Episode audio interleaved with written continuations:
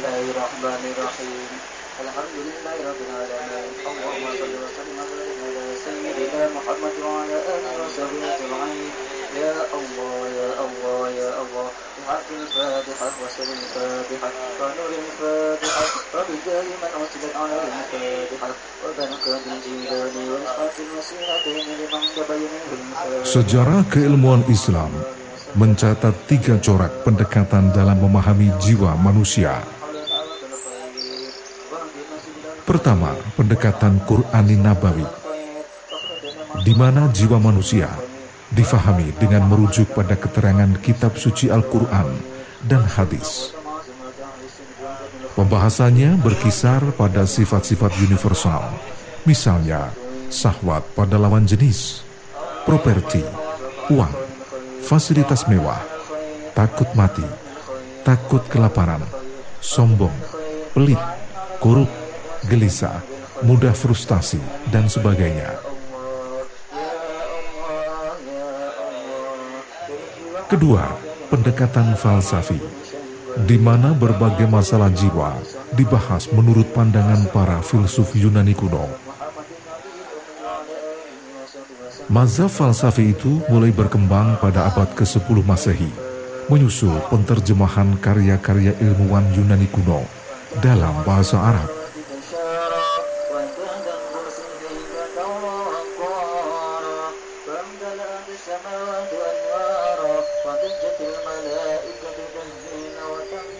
Para psikolog muslim saat itu banyak dipengaruhi oleh teori-teori jiwa Plato dan Aristoteles. Hampir semua filsuf muslim yang menulis karya tentang jiwa bertolak dari pandangan Aristoteles. Mulai dari Miskawai yang menulis kitab Tahzib al-Akhlaq dan Abu Bakar Ar-Razi, pengarang kitab Atib Ar-Ruhani, hingga Ibn Rus dan Abu Barakat al-Baghdadi. Menurut mereka, jiwa manusia adalah penyebab kehidupan. Tanpa jiwa, manusia tak akan berarti apa-apa. Kecuali Arozi, semua filsuf percaya jiwa manusia tunggal dan sendiri. Karenanya mereka menolak teori transmigrasi jiwa dari satu tubuh ke tubuh yang lain, seperti dalam kepercayaan agama tertentu.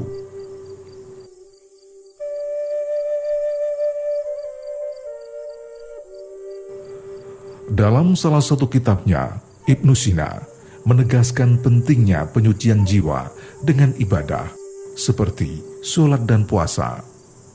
Sebab menurutnya, jiwa yang bersih mampu menangkap sinyal-sinyal dari alam gaib yang dipancarkan melalui akal suci atau al-akhl al-khudsi. Kemampuan seperti itulah yang dimiliki oleh para nabi. Jiwa para nabi yang bersih dan kuat menyebabkan mereka mampu menerima intuisi, ilham, dan wahyu ilahi. Ketiga, pendekatan sufistik, di mana penjelasan tentang jiwa manusia didasarkan pada pengalaman spiritual ahli-ahli tasawuf.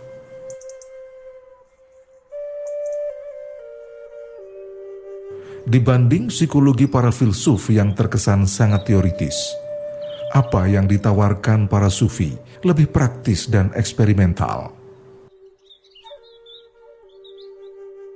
Dalam kitab Aryodah wa Adab An-Nas karya Al-Hakim Al-Firmidi dijelaskan kiat mendisiplinkan diri serta membentuk kepribadian luhur. Sementara itu menurut Abu Talib Al-Maki, jiwa manusia seperti tubuhnya membutuhkan makanan yang baik, bersih dan bergizi. Jiwa yang tidak cukup makan pasti lemah dan mudah sakit. Semua itu diterangkan dalam kitab Hud al-Qulub atau Nutrisi Hati.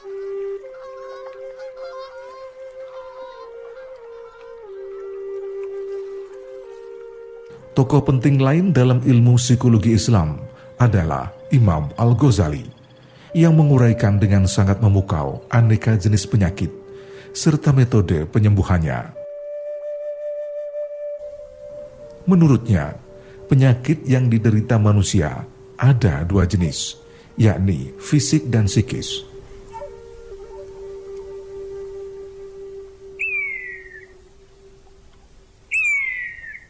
Kebanyakan manusia sangat memperhatikan kesehatan tubuh, tapi jarang peduli dengan kesehatan jiwa, sehingga sama sekali tidak faham cara mengobati penyakit-penyakit jiwa seperti egois, serakah, fobia, iri hati, depresi, was-was, dan sebagainya.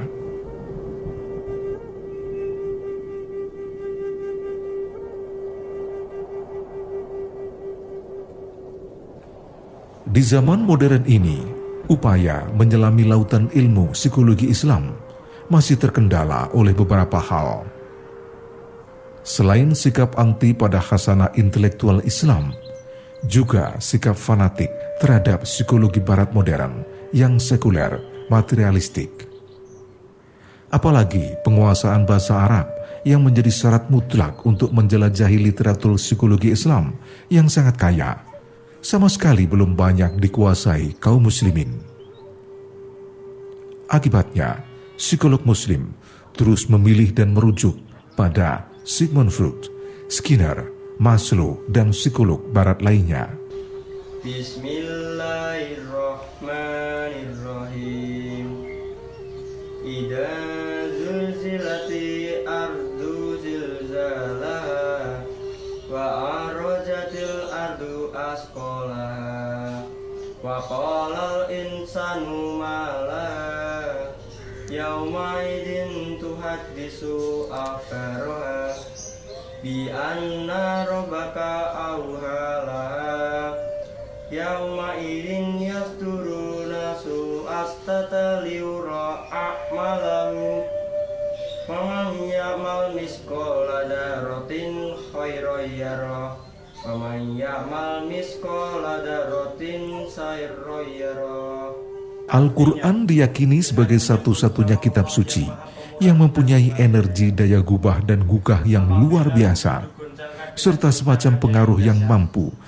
melemahkan dan menguatkan jiwa atau musisat psikologis. Peristiwa keislaman Umar bin Khattab radhiyallahu anhu setelah mendengar bacaan ayat suci Al-Quran menjadi bukti. Allah subhanahu wa ta'ala berfirman dalam surat Al-Anfal ayat 2.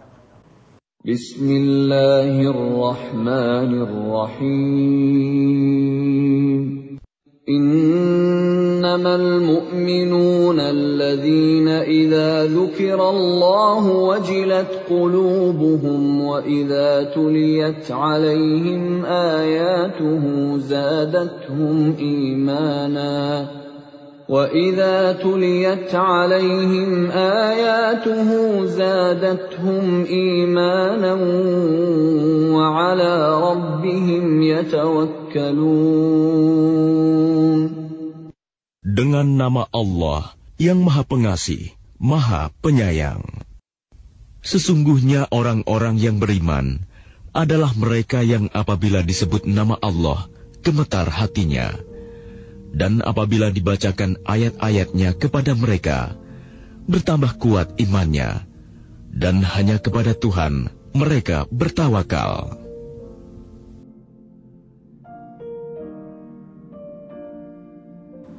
Al-Quran hanya akan berpengaruh secara psikologis jika seseorang mampu bersahabat akrab dengannya. Baik dengan membaca, menghayati dan mengamalkannya penuh keyakinan, disiplin, dan yang penting berulang-ulang. Membaca Al-Quran dengan memahami maknanya melalui tafsir dan al-hikmah akan menghasilkan potensi pencegahan, perlindungan, dan penyembuhan banyak penyakit psikologis. Segala penyebab gangguan psikologis dan terganggunya eksistensi kejiwaan akan lenyap dengan menjadikan Al-Quran sebagai pedoman hidup. Ketika seseorang mampu menjadikan Al-Quran sebagai pedoman hidup, ia telah mempunyai kepribadian Qurani yang diperoleh ketika berhasil mentransformasikan isi kandungan Al-Quran ke dalam dirinya, kemudian diinternalisasikan dalam kehidupan nyata. Proses transformasi dan internalisasi itu harus tercermin dalam semua dimensi nilai-nilai Al-Quran, yakni dimensi keimanan, etika, dan perilaku. Sebuah wacana mukjizat Al-Quran yang kini mulai diteliti oleh beberapa ahli sebagai ilmu baru adalah simbologi Al-Quran yang diyakini mampu memetakan dan membaca karakter manusia. Menurut ilmu yang baru dipelajari itu, karakter setiap orang terwakili oleh salah satu dari 30 juz di dalam Al-Quran. Artinya, baik di masa lalu, kelebihan, dan kekurangan, bakat dan minat, problem solving, sifat, dan prediksi kehidupan masa depan seseorang bisa diketahui dengan menganalisis dan mempelajari jus yang menjadi karakternya. Penentuan jus didasarkan pada pemaknaan simbol-simbol dalam Al-Quran yang meliputi huruf, ayat, surat, halaman, angka, dan tema.